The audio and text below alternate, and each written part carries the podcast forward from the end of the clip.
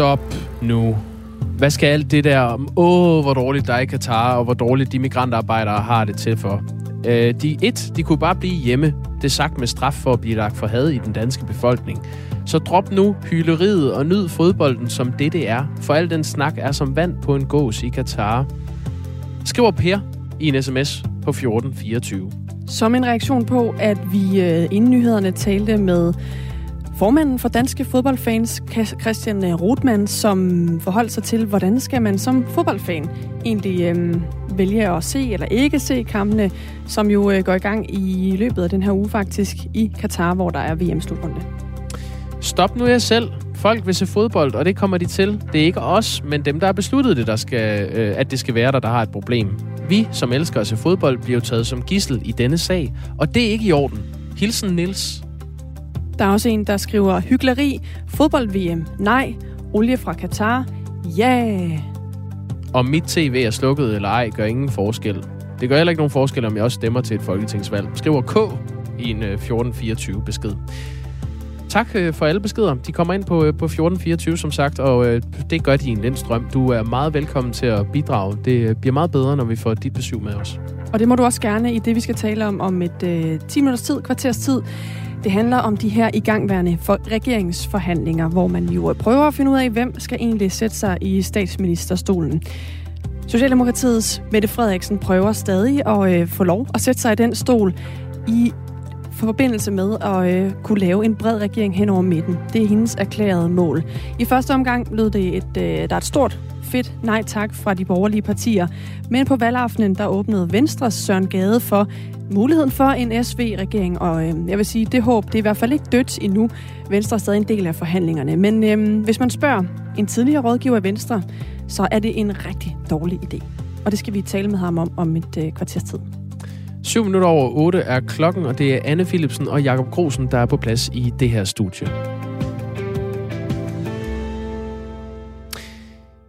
Danskere bliver ringet op og får at vide, at de har øh, kræft, i stedet for at blive kaldt ind til øh, fysiske samtaler. Øh, det kan vi her på Radio 4 fortælle. Og der var ellers politisk fokus på at løse netop den problematik i 2016, hvor en undersøgelse dengang viste, at hver femte af de unge, som fik kræftdiagnosen, fik den over telefonen. Men det sker altså stadig i dag. Det kan kræftens bekæmpelse bekræfte, øhm, og de mener, at det er uhensigtsmæssigt. På deres øh, telefon rådgivning Kræftlinjen hører det med jævne mellemrum fra patienter, som har haft en dårlig oplevelse. Det fortæller Marie Lavets, som er psykolog og chef for Kræftlinjen i kræftens bekæmpelse. Altså, vi hører mange, der både får diagnosen på telefon, men også, det kunne også være scanningssvar, så det kunne være i løbet af deres behandling, at de får ubehagelige eller uheldige beskeder over en telefon. Den hyppigste konsekvens er i virkeligheden, at de ikke forstår, hvad der bliver sagt til dem. Og de bliver i tvivl, om de har hørt rigtigt, når de lægger telefonen, og det gør dem jo enormt usikre og bekymrede og på alle måder sådan psykisk påvirket af det, der er sket. Siger altså Marie Lavets, som er psykolog og chef for kræftlinjen i kræftens bekæmpelse. Christina Stjerneby øh, fik for lidt over et år siden netop sådan et opkald med beskeden om, at hun havde lymfekræft. Jeg er sikker på, at jamen, jeg skal bare, jeg venter på et telefonopkald om, at jeg skal, eller en indkaldelse til at komme op på sygehuset i slutningen af ugen. Så jeg er egentlig sådan, så afslappet, man nu kan være i den situation. Og lige pludselig ringer telefonen, og så sidder jeg bare og tænker, okay, han siger, at han er overlæge på lungemedicinsk afdeling. Og så siger han bare, men øh, jeg skal sådan set bare lige give dig en besked om, at øh, jeg kan se her, der står, at du har Hodgkins lymfom, øh, så det er lymfekræft. Og så går min verden jo bare i sort. Øh, jeg er slet, slet, slet ikke forberedt. Jeg havde jo forventet, at jeg skulle op, jeg skulle have min kæreste med, jeg skulle have min moster med, vi skulle sidde sammen ved siden af hinanden over for en læge øh, og holde hinanden i hånden, ikke? Og håbe på det bedste. Og så lige pludselig, så, øh, så er der bare en anden, der ringer, som intet har med situationen at gøre. Og jeg bliver bare fuldstændig, altså verden bryder sammen. Det fortæller altså Christina Stjerneby, som øh, oplevede det her for lidt over et år siden. Per Larsen er sundhedsordfører for det konservative øh, Folkeparti, og med os nu. Godmorgen. Ja, godmorgen. Hvad siger du til, at det her det er en praksis, altså at øh, borgere i det her land får stillet kræftdiagnoser over telefonen? Jamen, det er jo en lille smule rystende, øh, at det kan forekomme, og det, det bør det selvfølgelig heller ikke. Altså, øh, selvom vi er blevet meget bedre til at, at helbrede kræft i Danmark i forhold til for, for år tilbage, så er det jo stadigvæk noget, som man jo et eller andet sted forbinder med, med store, store konsekvenser, og i værste fald måske døden. Så det er jo en besked, som man skal have i, i, på en eller anden hensigtsmæssig måde, hvis man kan sige det sådan, altså hvor man, man kan få øh, svar på de spørgsmål, der så melder sig, når man får den besked. Og derfor altså, er det jo slet ikke hensigtsmæssigt med en telefonsamtale. Øh, øh, på samme måde som det heller ikke er hensigtsmæssigt, hvis det er sådan, at man kan logge ind og se det øh, i sin journal, øh, inden man får øh, problemstillingen forelagt øh, fra en fagperson. Så det øh, er vi nødt til at skal have lavet om på. Altså det her, det er jo ikke et nyt problem, øh, hvis vi skal kalde det et problem. Øh, det er jo noget, man, som jeg sagde før, har diskuteret i 2016 også, hvor en undersøgelse viste, at hver femte af de unge, der fik kræftdiagnosen, øh, fik den over telefonen. Øh, vi har også fundet øh, mediehistorier helt tilbage fra 2004, der beskæftiger sig med, øh, med det samme. Er, er du overrasket over, at det her det foregår? Jamen, jeg er faktisk overrasket over, at det foregår øh, fortsat, fordi altså, jeg synes jo et eller andet sted, det er indlysende, at når man skal have en besked af den karakter der, at altså, så skal det øh, foregå på en måde, sådan så at, at man kan modtage den besked, at man måske har nogle pårørende med, øh, sådan så at man, man også kan blive, ja, altså to personer kan jo opfatte bedre end en. Og når man får den besked, at man har kraft, så kommer man jo givetvis i en, en tilstand, hvor man øh, går lidt måske i panik og ikke, ikke hører, hvad det er, der bliver sagt, og måske heller ikke øh, selv kan formulere de spørgsmål, som så er. Sådan noget. Så derfor er det jo altid hensigtsmæssigt at have en pårørende med, øh, sådan så at man er flere til stede i, i den situation. Og, og hvis man bliver fanget øh, i en eller anden situation, det kan være på sit arbejde eller andre steder, hvor man, man så lige får sådan et, et telefonopkald der, lige for at vide, at man har simpelthen kraft, altså det, er, det, det, det kan vi ikke, og det skal vi ikke, og det er på alle måder uhensigtsmæssigt. Vi har øh, her på Radio 4 forsøgt at finde ud af, hvor mange der oplever at få sådan en kræftdiagnose stillet over et, øh, et telefonopkald. Øh, vi har øh, efterspurgt tal hos Kræftens Bekæmpelse, Danske Regioner, Lægeforeningen og Sundhedsdatastyrelsen. Men der er ikke nogen, der kan gøre os klogere på, hvor stort, det her, øh, hvor stort et omfang det foregår i. Kræftens Bekæmpelse har dog, som jeg sagde før, bekræftet, at der er et problem, fordi de med jævne mellemrum hører fra patienter, der får stillet en diagnose over telefonen. Øhm, Per Larsen, din kollega på den anden side af midten, øh, Peter Velblund, er sundhedsordfører for Enhedslisten, og han er, han er enig med dig. Vi skal lige høre, hvad han siger. Det er jo en fuldstændig urimelig måde at få så skældsættende en øh, besked på. Og jeg kan slet ikke forstå, altså, at man ikke har så meget empati, at man er klar over, at hvis man skal give sådan en oplysning, så skal man selvfølgelig sikre, at, øh, at man både kan give det ansigt til ansigt, men jo også meget gerne, at der er en bisider til stede. Peter Velblund mener, at der skal politisk handling til for at, at løse det her. Men jeg kommer til at rejse over for en øh, kommende sundhedsminister, øh, dels for at få afdækket øh, problemets omfang, men når vi får at vide, hvorfor vi stadigvæk oplever det her, hvordan vi så kan undgå det, om det handler om ressourcer, eller om det handler om kultur. Fordi hvis det handler om ressourcer, så skal vi i hvert fald sikre, at vi fra statlig side afsætter de tilstrækkelige ressourcer til, at vi kan undgå, at patienter skal bringes i den her situation. Per Larsen, sundhedsordfører for det konservative Folkeparti. Hvad mener du, der skal til Jamen, jeg mener simpelthen, at der skal laves nogle retningslinjer for, hvordan man overbringer øh, beskeder af den her karakter øh, som, som, øh, som så kan, og der kan man jo måske sammen med kraftens bekæmpelse eller andre øh, finde en model, hvor at, at man kan så sige, det er sådan her, det foregår, øh, og, og alt andet, det, det, det duer simpelthen ikke. Altså, det skal foregå på en ordentlig måde, så folk de kan øh, ja, have mindst mulige gener af det. Altså, tænk sig at få sådan en besked i telefonen en fredag eftermiddag, hvor man så måske ikke kan komme i kontakt med sundhedsvæsenet før, og eller sin egen læge, eller hvem man nu har lyst til at tale med og behov for øh, flere dage efter.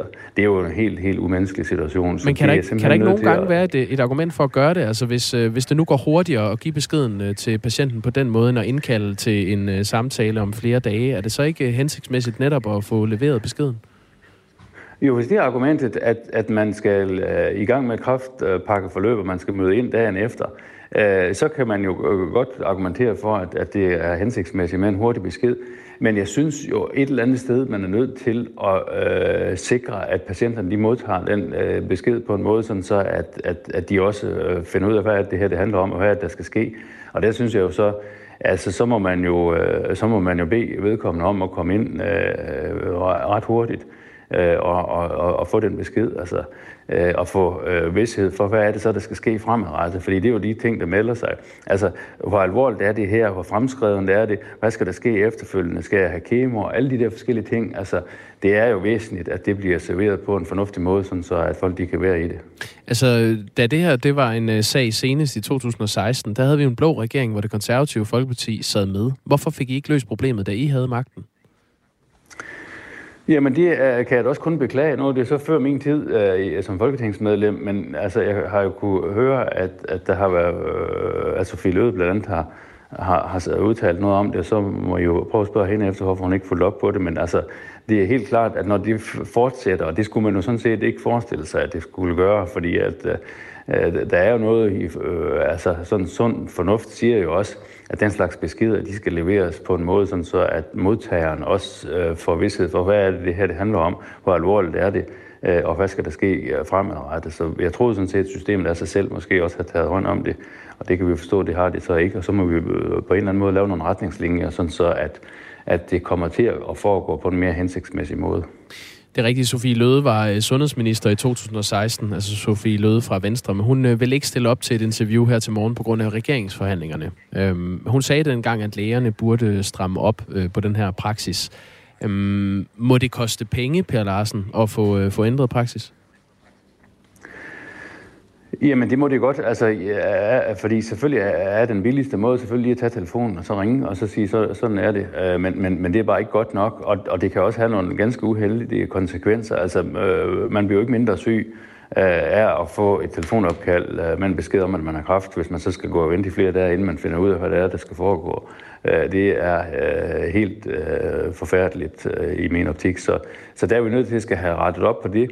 Og, og jeg forestiller mig, at man måske sammen med kræftens bekæmpelse kunne lave nogle retningslinjer for, hvordan det skal foregå, øh, sådan så at, øh, at det, det går øh, så gelinde som muligt, og folk de for, også får de oplysninger, de har behov for i den situation, i forhold til, hvad der skal ske fremadrettet.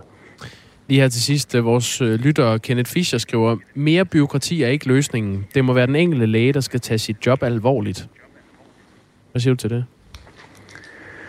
Ja, men det er jo så også der, hvor jeg så siger, hvis det er sådan, at, at man øh, jo øh, laver nogle retningslinjer, så øh, er det jo sådan, det så skal være. Og, og, og det er jo, altså...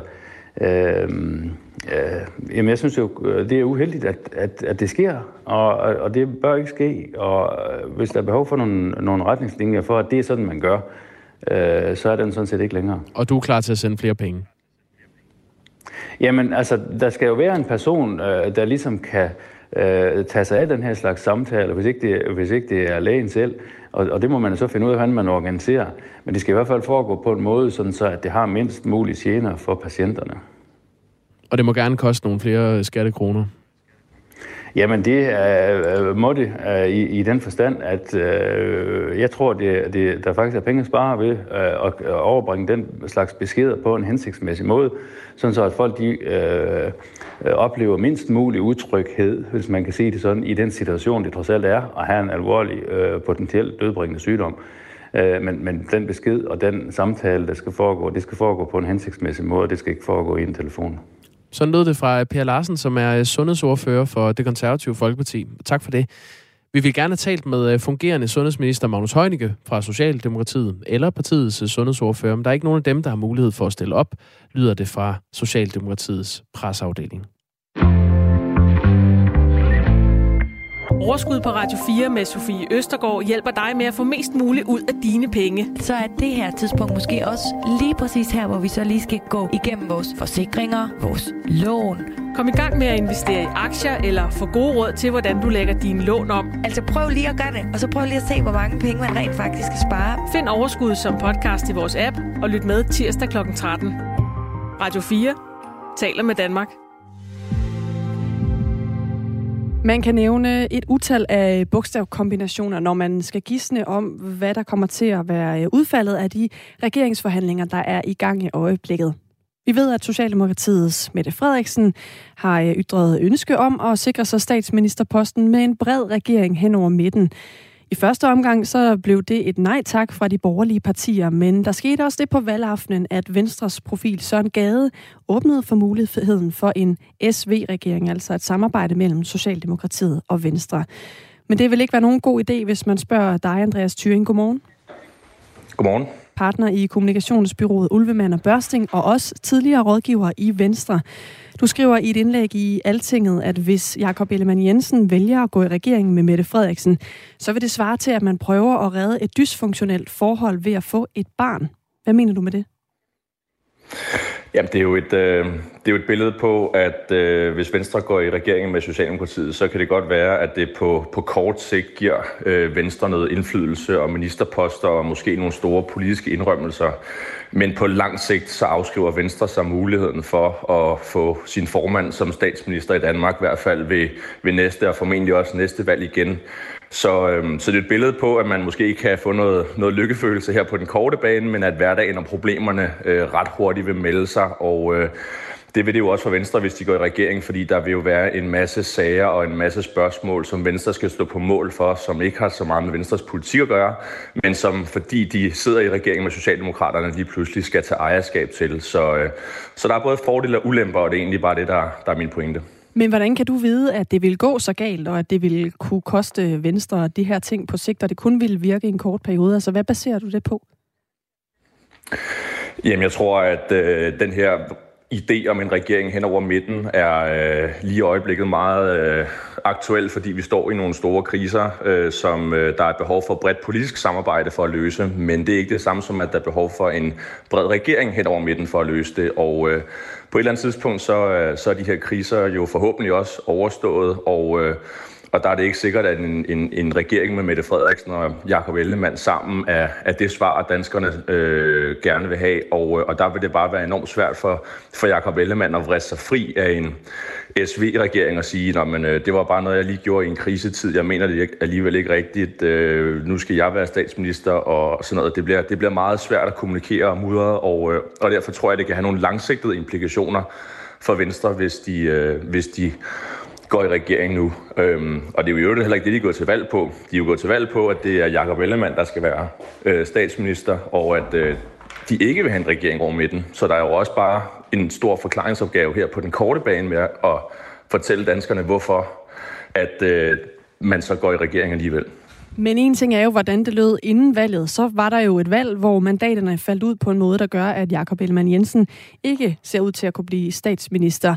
Hvis alternativet så er en øh, ren rød regering, er det så ikke trods alt bedre, at han tager imod den fremstrakte hånd fra Socialdemokratiet, og jo dermed også giver de vælgere, der har stemt på Venstre, en mulighed for at øh, få lov til at få deres parti i regering? Jamen, jeg tror ikke nødvendigvis, Venstre vælgerne har stemt på at få øh, Venstre i regeringen med Socialdemokratiet. Øh, de borgerlige vælgere, der gerne vil have Mette Frederiksen som statsminister, har stemt på Lars Løkke og Moderaterne. Venstres øh, vælgere har stemt på, at øh, deres mandater skal arbejde og tage ansvar og få indflydelse. Og det er også det, som Jacob Ellemann faktisk sagde på valgnatten, da han holdt sin tale. Det var, at en stemme på Venstre er ikke spildt.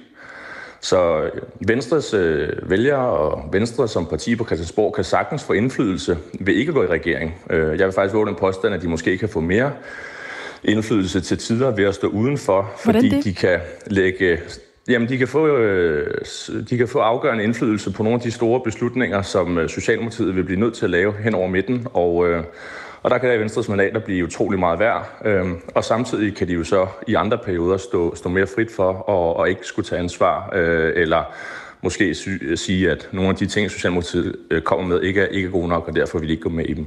Men det er vel også forudsat, at Socialdemokratiet vil blive ved med at række ud i aftaler til et bredt samarbejde, fordi hvis nu det bliver en red en rød regering, så er der jo også et flertal der, som jo i princippet gør det muligt for Socialdemokratiet at gå helt udenom Venstre i mange aftaler. Så har man vel ikke fået særlig meget indflydelse?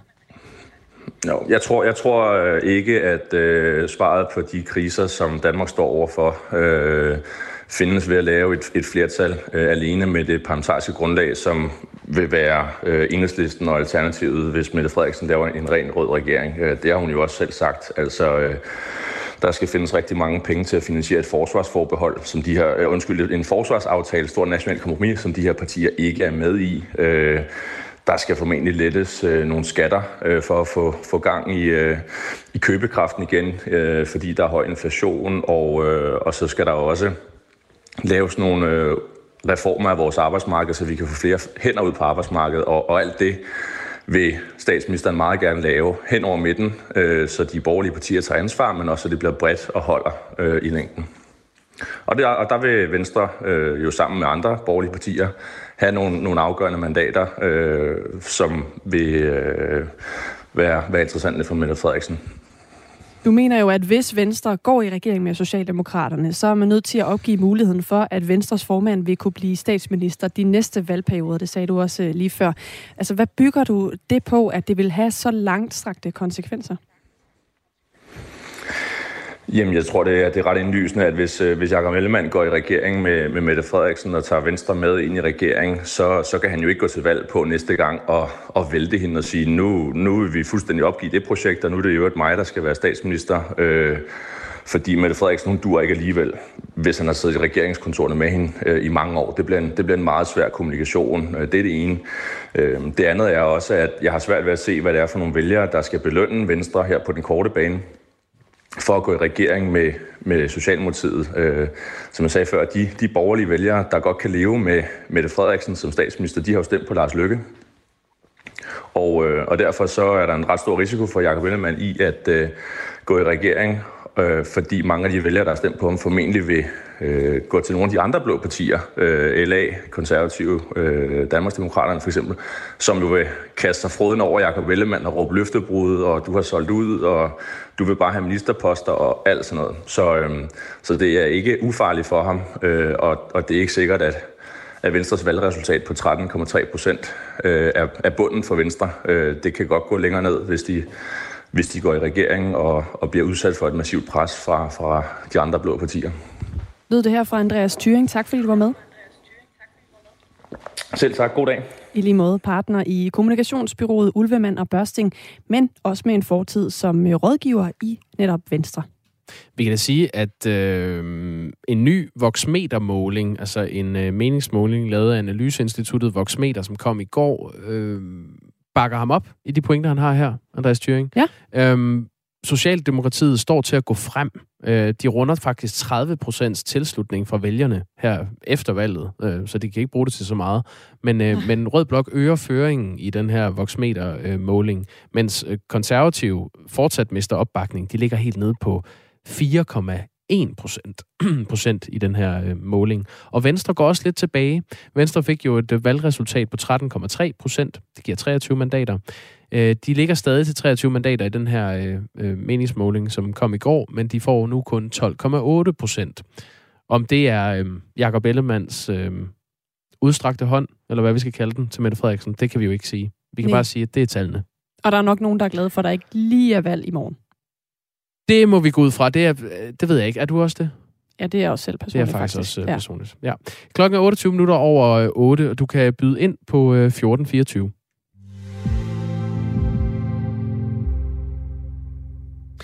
Spørgsmålet er, Anna, om vi lige skal...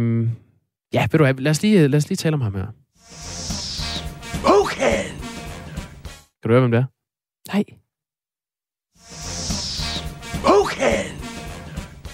Det er klip fra The Mask. Er det Jim meget, Carrey? Det er Jim Carrey, Nå. en be, meget øhm, populær 90'er-film, ja. The Mask. Komiker, skuespiller, øh, maler også nu, Nå, og øh, meget alvorlig mand efterhånden, Jim Carrey. Han er blevet øh, uønsket i Rusland. Nå, øhm, en. Han har simpelthen fået forbud mod at nærme sig øh, Rusland. Sammen med 99 andre står han på en liste over kanadier, som, øh, som ikke skal øh, drømme om at sætte deres fødder i Rusland. Hvad skyldes det? Mm, det er et godt spørgsmål. Altså det russiske udenrigsministerium har meddelt, at øh, de her 100 kanadier er uønskede på grund af Kanadas sanktioner mod Rusland. Det skriver ABC News. Ja. Øh, Udover øh, Jim Carrey, øh, manden med gummiansigtet, står blandt andre forfatteren Margaret Atwood, som er kendt for øh, øh tv-serien og bogen The Handmaid's Tale. Mm-hmm og historikeren Amy Knight, der har øh, speciale i russiske forhold, også på den her liste af mennesker, der fra nu af er uønsket i Putins øh, hjemland. Det er da en bred vifte af mennesketyper. Det kan man sige. Øh, fra russisk side kalder man det Kanadas aggressive antirussiske kurs, som altså er årsag til, at de her 100 mennesker er blevet bandlyst. Og det fremgår ikke præcist, hvad det er, Jim Carrey har gjort for at gøre sig fortjent, fortjent til den uddelte opmærksomhed fra Kreml. Men han er kendt for at lave politisk motiverede satiretegninger. Han har tidligere lavet en masse af Donald Trump. Jeg, jeg er ikke klar over, om han har lavet nogen Putin. Men han skal altså ikke øh, til Rusland. Det kan han godt glemme alt om. Ja. Det var klokken halv ni.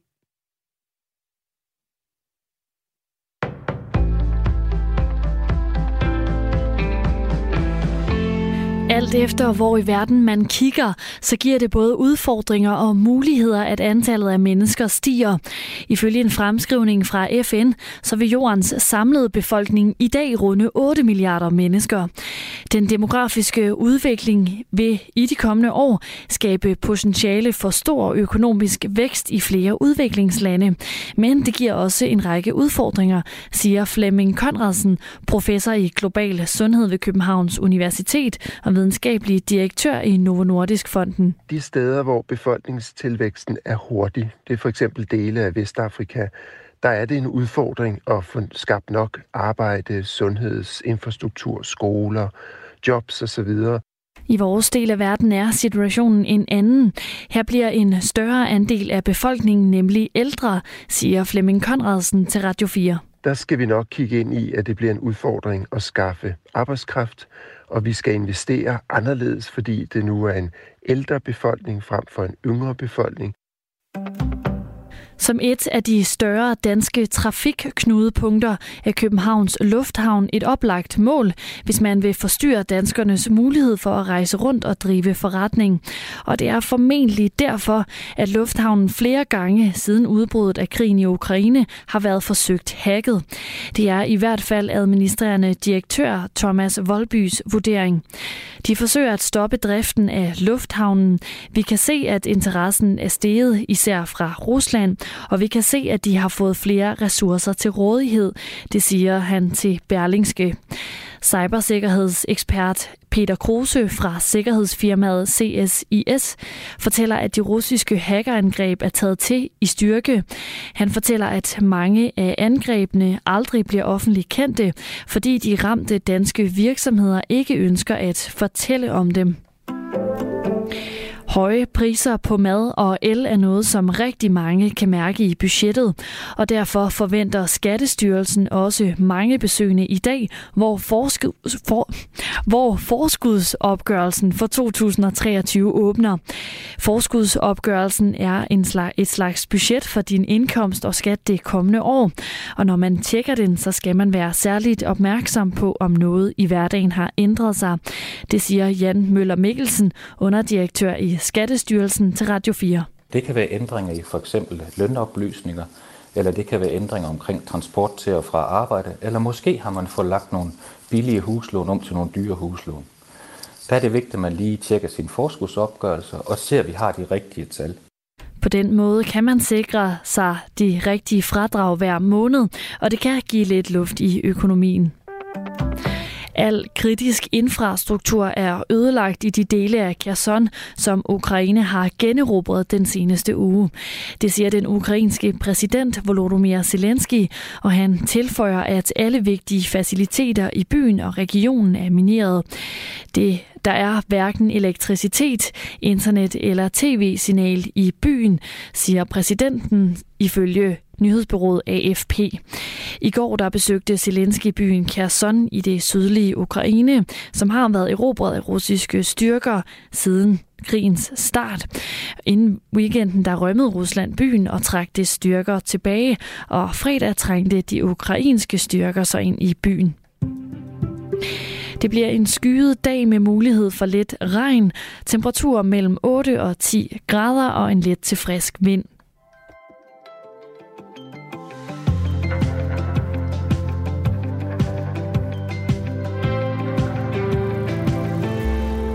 Bag på et af kunstneren Asger Jorns værker, der har man fundet noget lidt specielt.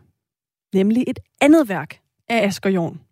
Sådan en øh, kunstnerisk Pandoras æske. Det er dukket op bag på en øh, finerplade i forbindelse med restaureringen af lageret på et mindre jornmaleri fra 1933. Og det er altså ikke hver dag, at den slags sker, Jakob Tage. Godmorgen. Godmorgen. Museumsdirektør på Museum Jorn i Silkeborg. Det er første gang, du oplever et værk dukke op på den her måde, og du har også kaldt det en sensation. Hvorfor er det så særligt at finde et værk på den her måde? Jamen, der går år imellem, man ser, man ser et nyt maleri af Asger Jorn, øh, og at vi ligefrem skulle finde det i vores egen samling, øh, der hvor vi måske mindst af alt ventede det, ja, det, det synes jeg i hvert fald er sensationelt. Hvordan har det gemt sig? Fordi jeg tænker, øh, altså har det gemt sig bag noget, som I har pillet af, eller, eller har I bare ikke ligesom kigget der før? Ah, vi kigger jo tit bag på, øh, både for, selvfølgelig øh, foran og, og også bag, bag på vores malerier. Men det særlige ved det her maleri var, at der altså siden, formodentlig siden det blev, det blev malet, har været anbragt en træplade, som har dækket bagsiden. Og, altså, og, og, og, og, og den har vi ikke fundet grund til at fjerne, fordi hvorfor skulle vi gøre det? Det var faktisk først, da man ville undersøge, om man kunne øh, restaurere øh, noget af det, øh, det billede, som vi kendte i forvejen, at man så tog den af, og der dukkede så et helt nyt billede op, som er fantastisk, fordi øh, det er fuldstændig velbevaret. Altså, der gemt sig øh, bag ved den her træplade, som har beskyttet det, altså, så det er altså, næsten, hvad jeg vil sige, frisk på fad. Det er ret, ret utroligt. Hvorfor har øh, Asger Jorn gemt det her billede på den her måde? Altså, sagen er jo der i 30'erne og langt frem, der var øh, Asger Jorn ludfattig. Han havde bogstaveligt talt ikke salt til et æg. Og hvis han ikke fik solgt et billede, eller han, han var færdig med det, ja, så øh, kunne han finde på at male på bagsiden øh, af at, at, at lære. Øhm, altså han vendte simpelthen læret om, og så begyndte han forfra. Øhm, det ser, har vi set ret ofte, og vi kender en hel del af de billeder, de er blevet registreret hen ad vejen. Men det her, det er altså simpelthen øh, und, undsluppet øh, sig en hver opmærksomhed, og nu altså dukker, nu, dukker det op. Øhm, og, og det må jeg sige, det er jo, altså, jamen, det er jo en gave simpelthen til os. Det er et maleri, der har været en del af Museum Jorns samling siden 1972, og som oprindeligt var en gave fra Asger Jorns mor, Maren Jørgensen. Og siden øh, museets åbning, der har de besøgende jo så kunne få lov til at se maleriets forside. Men nu har I så planer om at vende om, så man også kan få lov til at se det her nyopdagede maleri. Vil du ikke lige beskrive for os, hvordan det her nye, i godsøjne, øh, værk ser ud? Jo, øh, det vil, det vil jeg meget gerne. Det er selvfølgelig et tidligt billede af ham. Altså, han er jo den pur ung maler, som har lavet det. Han har været 18-19 år gammel. Øhm, så det er fra den periode, hvor han stadigvæk maler naturalistisk. Øhm, og han er øh, inspireret, øh, influeret af en af den tids mest betydelige danske øh, landskabsmalere, Kolon Jørgensen, som tilfældigvis boede i Silkeborg. Og han var en meget, altså indimellem fantastisk maler, som har brugt meget kraftige farver, sådan rigtig ekspressive øh, farver. Og det kan man se, at Asger Jorn har suget til sig. Han benævnte senere den her Kolon Jørgensen som sin kunstneriske far. Øh, og det kan man godt se på det her billede. Det forestiller en, altså øh, gårdspladsen på en bondegård, meget fint beskåret faktisk, øh, øh, så, så der er en, en, øh, nogle, sådan nogle kasser, som formodentlig har været brugt til grøntsager eller andet, øh, som står i midten, og så kan man se bygningerne omkring. Øh, og, og Altså, det er ikke noget vanvittigt stort billede, kunsthistorisk måske heller ikke det allermest betydelige, men det giver os lige pludselig en, en fornemmelse af, hvordan den her øh, unge kunstner, han tog og brugte de her stærke farver, som indimellem måske på andre billeder er blevet lidt bleget. Her står de altså knivskarpt. Og hvor meget er det så værd, sådan et øh, nyopdaget øh, kunstværk her? Ja, nu kan du godt have mig til at sige noget i kroner og øre. Det kan jeg ikke. Jeg kan sige noget om den kunsthistoriske værdi, fordi det giver os altså indtryk af, at hvilket enormt talent Asger Jorn har været helt tidligt. Men, men da det ikke er billedet, der skal ses, så er den altså økonomiske værdi fuldstændig underordnet. Men kunsthistorisk, og jeg er sikker på for vores publikum, og er det rigtig sjovt at se. Øh, så, så det, derfor betyder det selvfølgelig meget. Nu har I øh, opdaget det her sådan ved lidt af et tilfælde. Er det sådan, I øh, sætter gang i en større operation nu, hvor I kommer til at kigge på bagsiden af alle Jorns værker for at se, om der det gemmer sig flere skjulte perler? Ja, det kan godt være, at vi, der er et par stykker, vi lige, et par malerier, vi lige skal kigge lidt nærmere på. Jeg tror ikke, der dukker mere op. Jeg tror, det faktisk de allerfleste billeder er, øh, er, ble, er blevet fundet i tidens løb, og det her er jo bare et fuldstændigt særtilfælde, altså, øh, at, at der pludselig dukker billeder op, som vi ikke havde drømt om, øh, var der. Øh, det er sjovt, det er jo, altså, ja, vi synes jo også, det er lidt sensationelt, øh, men jeg tror ikke, vi skal vente øh, flere sensationer lige præcis øh, den art. Hvornår kan man se det på museet? Hvornår bliver det hængt op? Ja, jamen faktisk fra allerede fra i morgen, fordi vi har altså sat øh, fuld damp under kedlerne, så vi kan præsentere det for publikum allerede fra i morgen. Det er, man kan se det fra kl. 10 øh, i øh, morgen formiddag. Der vil man kunne se både den kendte forside, og så øh, det nye billede. Og så tror jeg også, vi udstiller den plade som er, er sønderen, altså, som har dækket øh, over øh, vores nye billede i så mange år. Tak fordi du ville fortælle om det her øh, nyopdagede værk, Jakob Tag. Ja, selvfølgelig. Museumsdirektør på Museum Jorn, der ligger i Silkeborg. Klokken er 20 minutter ind i. De ukrainske styrker har genvundet kontrollen i dele af byen Kherson, øh, efter de russiske tropper har trukket sig tilbage. Lige nord for Kherson ligger øh, havnebyen Mykolaiv, hvor øh, journalist Stefan Weikert befinder sig. Og han fortæller, at de russiske bombardementer i området har sat sit øh, tydelige præg på byen. Der er dele af byen, der selvfølgelig ser sådan relativt normal ud, men der er ret mange bygninger, der er ødelagt. Øh, altså, der har været masser af, af russiske bombninger i byen over de her sidste otte måneder. Og det er klart, det bliver byen præg af. Altså, altså derfor så er der også rigtig mange, der er uden job. Altså mange af arbejdspladserne er, er lukket.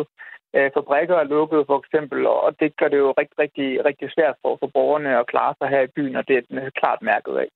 De fleste indbyggere er flygtet fra øh, Mykolaiv, men der er også nogen, der har valgt at øh, blive der. Og de forsøger at få en øh, hverdag til at fungere, siger Stefan Weikert her. Det er en hverdag, hvor de har store problemer med vandforsyningen, for eksempel. Øh, altså lige nu er der vand i vandhanerne her i byen, men det er sådan noget gulligt og saltet vand, der kommer ud, som faktisk mange af borgerne her i byen faktisk ikke rigtig bruger, øh, og det også ødelægger deres vandrør. Så derfor så i stedet for at gå folk rundt til forskellige poster rundt i byen, hvor de kan tappe vand fra beholder og sådan videre.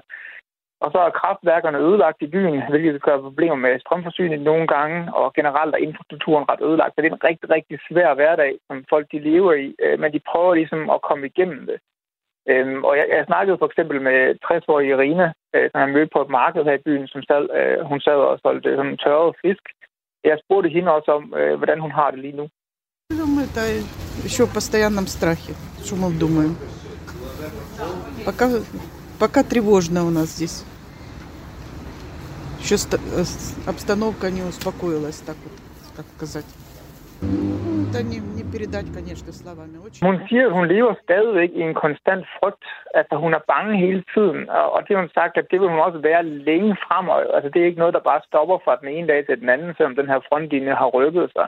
Og så siger hun, at det er rigtig svært at beskrive den situation, altså hvordan hun har det, når de russiske bomber har, har faldet og har faldt over byen. Altså hun siger, at hun sidder derhjemme, og så håber hun bare på det bedste, mens det her, de russiske missiler rammer over byen, mens andre for eksempel løber ned i deres kældre for at gemme sig. Øh, og jeg spurgte hende også sådan om, hvad hun gik og drømmer om her i, i øjeblikket. Мечтаем о чем? Мечтаем, чтобы все скорее это закончилось и был мир у нас. Как жили раньше, ну, мирно жили, чтобы все было нормально. Jeg думаю, да, конечно. Når hun fortæller, at, at hun drømmer om, at der snart kommer den her fred, og det er ligesom det, som mange borgere fortæller om. Altså hun håber, at de snart kan vende tilbage til det liv, de havde før den russiske invasion i februar. Altså hvor hun siger, at der havde de freden, og der havde alle det godt. Og så siger hun også, at hun tror på, at krigen slutter. Og, og hvis den gør, så tror hun så til gengæld også på, at så skal alting nok blive godt igen, fordi alting kan jo blive genopbygget, øh, fortæller hun. Men der ligger også et kæmpe genopbygningsarbejde foran byen her og i det hele taget i området. Der er bygninger, der skal genrejses, der er øh, vand- og elforsyning, der skal op og køre igen. Og det er også et arbejde, som er undervejs, fortæller Stefan Meikert. Det er sådan løbende i gang, øh, men det, det er klart, det er noget, der, der går rigtig, rigtig langsomt, og det er ligesom om, at, at myndighederne ligesom selvfølgelig fokus på ligesom de større ting nu, altså prøve at få fokus på vandsituationen, øh, så for at, ligesom, altså, at få bygget de her kraftværker op igen, hvis det kan lade sig gøre. Øhm, og generelt, så, så, så, så altså nu der kommer der også simpelthen snart til at gå øh, øh tog til byen igen. Det er også noget, der ikke har været i månedsvis, og også kan være en forbedring af borgernes liv og mobilitet.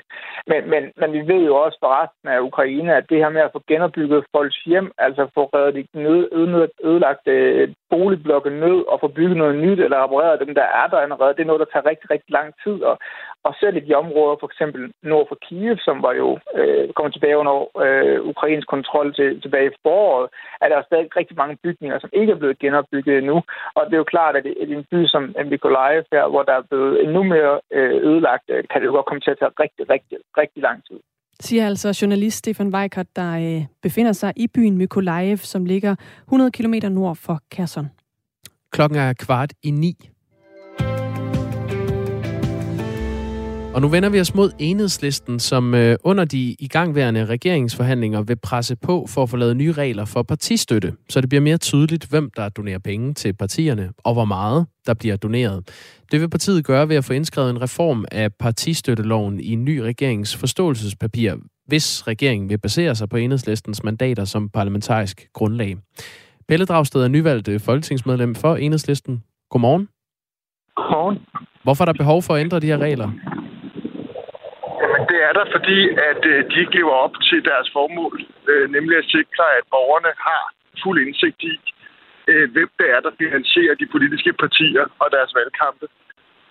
Og det er vigtigt med den indsigt for at kunne vurdere for eksempel, om der er partier, der bliver så afhængige af specifikke donorer, for eksempel fra store virksomheder eller andet, at de begynder at lade deres politik påvirke af det hensyn.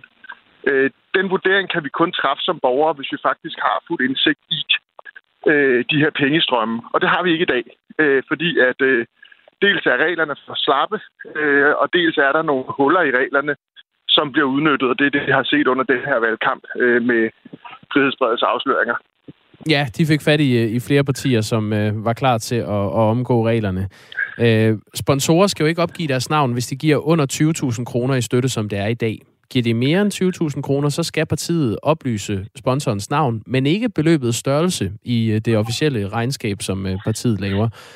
Grænsen kan omgås ved at yde 19.999 kroner til de enkelte folketingsmedlemmer, så øh, sponsoren kan forblive anonym, hvis man ønsker det. Donorer kan bruge erhvervsklubber, hvor typisk forretningsfolk og erhvervsdrivende betaler for at mødes med partiledere og politikere, eller det, der hedder indsamlingsklubber, der så videre kanalisere større beløb end de 20.000 kroner. Og i partiregnskabet hos de landsdækkende partier vil der være oplysninger om, øh, hvad de enkelte partier modtager i private tilskud. I lovgivningen er det ikke et generelt krav for offentliggørelse af private tilskud til, øh, til lokale og, øh, og regionale lokallister. Pelle Dragsted, hvad er det ved det, jeg lige har fortalt her? Hvad er det, I gerne vil have ændret? Der er flere ting. Jeg vil pege på tre af de vigtigste. Det ene er, at øh, vi vil gerne have, at der er fuld øh, offentlighed om, om de beløb, som bliver ydet. For som det er i dag, som du er inde på, så skal man donor oplyse, eller som parti oplyse, hvis man har fået donationer på over 20.000 øh, kroner. Øh, men man aner ikke, hvad de beløb, der så er ydet er. Lad os sige, at for eksempel Mærsk eller øh, bankernes lobbyorganisationer eller andet øh, optræder i øh, Venstres partiregnskab. Så kan vi ikke se, om de har støttet med 20.000, med 200.000 eller med 2 millioner. Øh, og det er jo ret åbenlyst, at øh, hvis man som borger skal have en chance for at vurdere øh, betydningen af de her donationer, altså for eksempel om et parti lader sig påvirke, øh, jamen, øh, så er der selvfølgelig forskel. Man er mere afhængig af en donation, eller kan være mere afhængig af en donation på 2 millioner eller 200.000, øh, end af en på 20.000, og derfor er det helt oplagt, at det skal fremgå. Så det er det ene. Det andet øh, er at få lukket de huller, eller omgåelser, som du er inde på. Det ene er det, man kunne kalde øh, Britt Bagerfinsen, tror jeg, det er blevet øh, kaldt, øh, som jo er det her med, at man kan opdele sin donation, og så sende den ind for eksempel gennem flere virksomheder eller CVR-numre, og dermed, selvom det egentlig er den samme person, der øh, yder støtten, så kan man øh, ikke optræde man ikke længere i øh, partiregnskaberne. Så det er den ene. Øh, og den anden er den, øh, man kalder pengeklubfinden, som du er inde på, hvor man kanaliserer sin støttebidrag gennem øh, en erhvervsklub, øh, som, eller pengeklub, øh, og så er det kun pengeklubbens navn, som optræder øh, i partiregnskaberne, altså ikke den egentlige donor. Så det er det vil jeg sige, det er tre af de vigtigste reformer, vi har brug for. I vil have mere gennemsigtighed. Øhm, Pelle Dragsted, mens jeg lige uh, fortæller, hvorfor du kalder det Britt Bagerfinden, så vil jeg lige høre, om du kan gå ind i lag et sted. Det blæser en del ind i dit uh, ja, telefonheadset eller ja. telefonrør. Tak. Øhm, grunden til, at du siger Britt Bagerfinden, går jeg ud fra, uh, er på grund af den sag, der uh, rullede i 2019, hvor Britt Bager havde fået fem donationer af 20.000 kroner fra virksomheder, som havde den samme person i ejerkredsen. Og øh, Britt Bager ville altså ikke oplyse, hvem der havde givet pengene, Øhm, hun henholdte sig til, at hun fulgte reglerne. Det, jeg tænker, det er derfor, du kalder den det. Ja, præcis. Hvor vigtigt er det her krav for... Ja, nej, hvad, hvad vil du sige? Ja, altså det er måske lidt uretfærdigt. Det er jo ikke kun Britt Ja. Bager. Det er jo desværre har det vist sig jo, at og specielt også med de seneste afsløringer, at det er åbenbart er, er normal fremgangsmåde for rigtig mange partier at gøre det her. Det er jo selvfølgelig dybt bekymrende. Øh, nu var det bare Britt Bager, der ligesom i første omgang blev afsløret. I, og hun har jo ret i, at det er jo ikke decideret ulovligt, formentlig. Øh, men det er selvfølgelig en omgåelse af det, der er formålet med, med reglerne. Jamen, det kan man jo diskutere selvfølgelig. Altså, hun sagde dengang, hun forsøgte ikke at omgå noget som helst. Hun fulgte bare reglerne. Det var dengang, øh, Britt Bager var politisk ordfører for Venstre. Nu er det lidt uretfærdigt at sidde og tale om hende, når hun ikke er med her i, i radioen. Men det er bare... os, lad os så bare kalde det opdelingsfinden, hvis, øh, hvis det er mere retfærdigt. Det, gør er vi. ikke for, fordi vi skal være efter Britt Bager. Hvor vigtigt et krav er det her for enhedslisten i regeringsforhandlingerne? Jamen, det er vigtigt. Øh, det, det er det, fordi at øh, det er noget, vi har kæmpet for i mange år. Øh, det, det er sådan et déjà vu, det her med frihedsbrevets afsløring, fordi at øh, øh, sidst jeg sad i Folketinget, der var jeg også demokratiordfører, og der havde vi den samme type afsløring, og der prøvede vi også at få det ændret. Vi fik faktisk nedsat en, helt tilbage under Torning, fik vi nedsat en øh, ekspertgruppe, som faktisk kom med rigtig gode anbefalinger øh, til at ændre de her regler. Øh, men øh, så gik de store gamle magtpartier, kan man vel sige, øh, regeringsbærende partier sammen og lavet en aftale, som, som var meget øh, besked, hvad hedder den, utilstrækkelig. Og så blev det lukket ned igen, og så går der nogle år, og så kører det igen. Så, så det er vigtigt, at vi får gjort noget ved det. At Danmark har nogle af de øh, mest slappe regler i forhold til borgernes indsigt i de politiske pengestrømme i Europa, øh, så det bør vi øh, simpelthen få gjort noget ved. Hvad er det egentlig, du, øh, du mener finder sted i dag? Altså, hvad er det, der finder sted, som ikke bør finde sted, og hvad er konsekvensen af det? Jamen altså, øh, det der finder sted er jo, at borgerne mangler en vigtig indsigt, øh, når de går ned og sætter deres kryds. Øh, nemlig en indsigt i, øh, om, der, om altså, hvem, hvilke kan man sige, private øh, eller kommersielle interesser, øh, der står bag de enkelte partier og betaler deres valgkampe. Og det er en vigtig oplysning at have som borger i forhold til, at man så er i stand til at vurdere, øh, er der en eller anden for uheldig kasketsammenblanding? Er det sådan, at partierne måske lader sig påvirke øh, og øh, øh, ved at for eksempel øh, føre en, en, en politik, der kunne være særlig fordelagtig over for nogle af de her interesser. Øh, hvis ikke man har den indsigt, så har, så har, eller hvis ikke borgerne har den indsigt, så kan de ikke øh, tage et tilstrækkeligt oplyst valg. Øh, og så tror jeg også, at, at det, at der er en oplysning eller en offentlighed om det, har en disciplinerende virkning på partierne øh, i forhold til ikke at lade sig påvirke. Lad os nu sige, at man ved, der er fuld offentlighed, øh, så øh, er man nok mere tilbøjelig til at være forsigtig med, om man øh, kommer til at føre en politik, der måske har nogle særlige fordele for, for ens økonomiske donorer. Men Pelle Dragsted, øh, det ville jo også være noget, der krævede, at man som øh, vælger gik ind og orienterede sig. Hvor mange tror du reelt ville forholde sig til det her, hvis man kunne se det jo sort på hvidt? Ja, altså en af de ting, vi foreslår, er, at man skulle... Altså i dag er det ret besværligt. Man skal ligesom ind på Folketingets hjemmeside, så skal man finde de enkelte partiers regnskaber. Øh, vi foreslår, at der kommer en, en egentlig database, hvor man kan gå ind og søge både øh, på årstal, men også for eksempel på virksomheder. Altså hvilke virksomheder optræder, hvem har de støttet. Øh, og det tror jeg i hvert fald vil få flere til det, men det er jo også en mulighed for journalister til at gå ind og kigge. Er der, er der noget mærkeligt? Altså nogle af de ting, der har været diskuteret gennem tiden, var for eksempel øh, Mærsk, øh, AP Møller Mærsk partistøtte til en række partier, efter at de samme partier havde forhandlet øh, den såkaldte Nordsjø-aftale, som jo var en ekstremt lukrativ aftale for de danske olieselskaber herunder AP Møller Mærsk. Øh, og der har det jo været sådan en øh, kritik af, eller en undren over, at præcis de partier, der indgik i aftalen, så også var dem, der modtog ret omfattende partistøtte, har gjort det siden faktisk. Men Pelle Det Dragsted, nu, nu, taler du, ja. øh, nu taler du historisk. Altså, det er jo ikke sådan, I kan ændre Ja. de her regler med tilbagevirkende kraft, men det, I ønsker en reform af det nu, og så må det ja. være sådan fremadrettet. Er det ikke sådan, man skal forstå Præcis. Absolut, jo. det? Øhm, vores lytter Mikkel skriver, hvorfor kan jeg ikke betale min håndværker 20.000 anonymt, men godt smøre min borgmester med det samme beløb?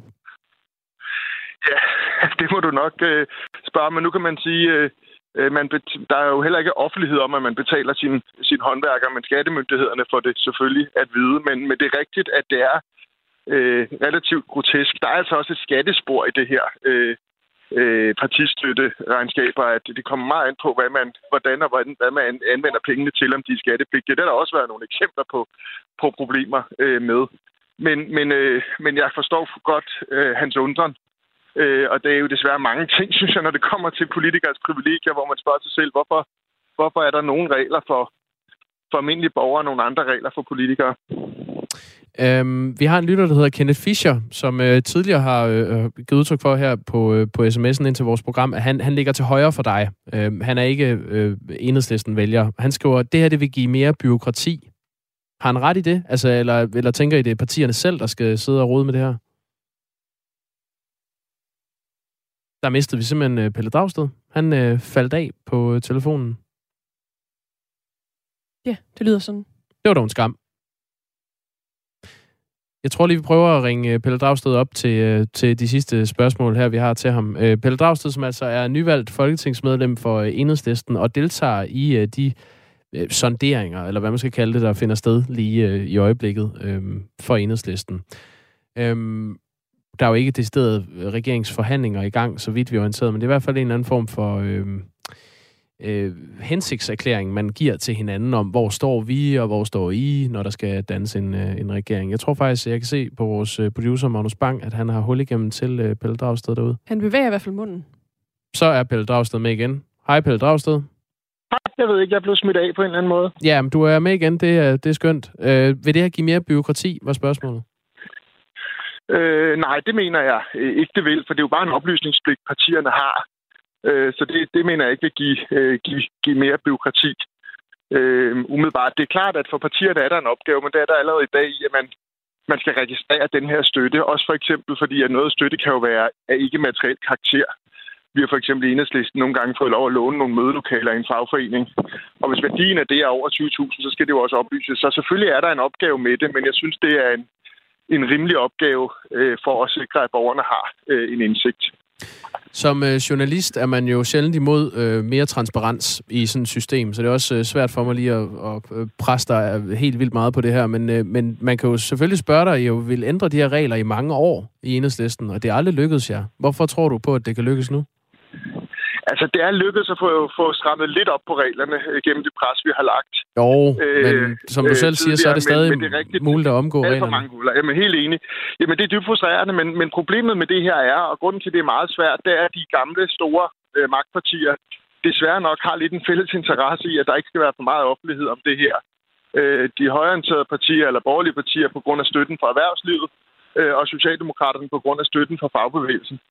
Øh, og, og derfor er der ligesom en gensidigt ønske om at ikke få for meget offentlighed øh, om det her. Øh, og det er derfor, det er svært at ændre øh, for, for partier som, som Enhedslisten og andre partier, som, altså, som har arbejdet for at få det ændret. Det er derfor, det også partier på højrefløjen, som historisk har, øh, har, har, har støttet op om at få gjort de her regler bedre, for eksempel Dansk Folkeparti. Men, øh, men det er ligesom, at der er lidt en, en øh, messalliance mellem nogle af de gamle magtpartier, som, som ønsker at bevare den her lukkethed. Men vi, øh, vi giver den en, et forsøg mere, hvis det er sådan, at vi bliver, øh, parla- det parlamentariske grundlag og skal, skal forhandle et forståelsespapir. Det er jo stadig lidt op i luften, hvordan det hele ender, men, men får vi muligheden, øh, så, så er det noget, vi går til forhandlingerne med, og får vi ikke, jamen, så stiller vi det som et beslutningsforslag i det nye folketing, og så må vi se, om, om de afsløringer, der har været fremme her under valgkampen, måske kan få de andre partier til at, til at bakke op.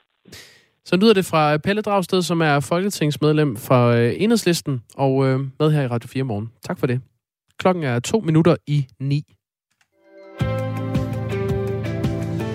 Igen her til morgen har vi talt meget om det her med, skal man eller skal man ikke følge med i VM-slutrunden i Katar. Mm. Jeg kan fortælle en, der skal følge med. Det er kronprins Frederik. Fred? Det bliver hjemme fra divaneseren. Han skal ikke afsted til Katar. Nej. Nej, det havde der ellers været lidt øh, spekulationer om, for han plejer jo at stå med et øh, skønt rødt-hvidt tørklæde og hæppe. Det kommer han ikke i år. Og, han, og for et par dage siden var han også sådan lidt vævende, da han blev spurgt. Præcis, men, øh, nu har men han i weekenden kom den endelige melding. Men han skriver i et opslag på Kongehusets Instagram-profil, denne gang glæder jeg mig til at hæppe på holdet hjemmefra, og jeg ønsker Kasper Julemand og hans trup alt muligt held og lykke. Han skriver også, som jeg flere gange har understreget, har landsholdet min fulde støtte, uanset hvor i verden de spiller. Det var jo det ligger tæt op af, hvad øh, landstræner Kasper Julemand sagde på et pressemøde i går. Altså, at øh, man kan roligt støtte landsholdet, uden at, øh, at man på den måde støtter øh, VM i Katar. Altså ved at tænde for fjernsynet og se kampene. Det kan være, at Julemand har visket øh, kronprinsen i øret, fordi øh, det på... Altså, teksten her er ledsaget af nogle billeder, hvor han står sammen med spillerne og Kasper Julemand. Så det kan være, de øh, har talt sammen om den.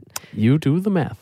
Vi er altså, øh, i øvrigt, kan vi lige nu også sige, altså afsindigt tæt på, at ifølge det her, øhm, den her hjemmeside, der hedder World Ometer, hvor man følger øh, befolkningens tilvæksten her på ja, jorden. det har vi jo fulgt. Ja, altså vi er, åh, ja, men det bliver på sekundet nærmest, at vi rammer 8 milliarder mennesker på jorden.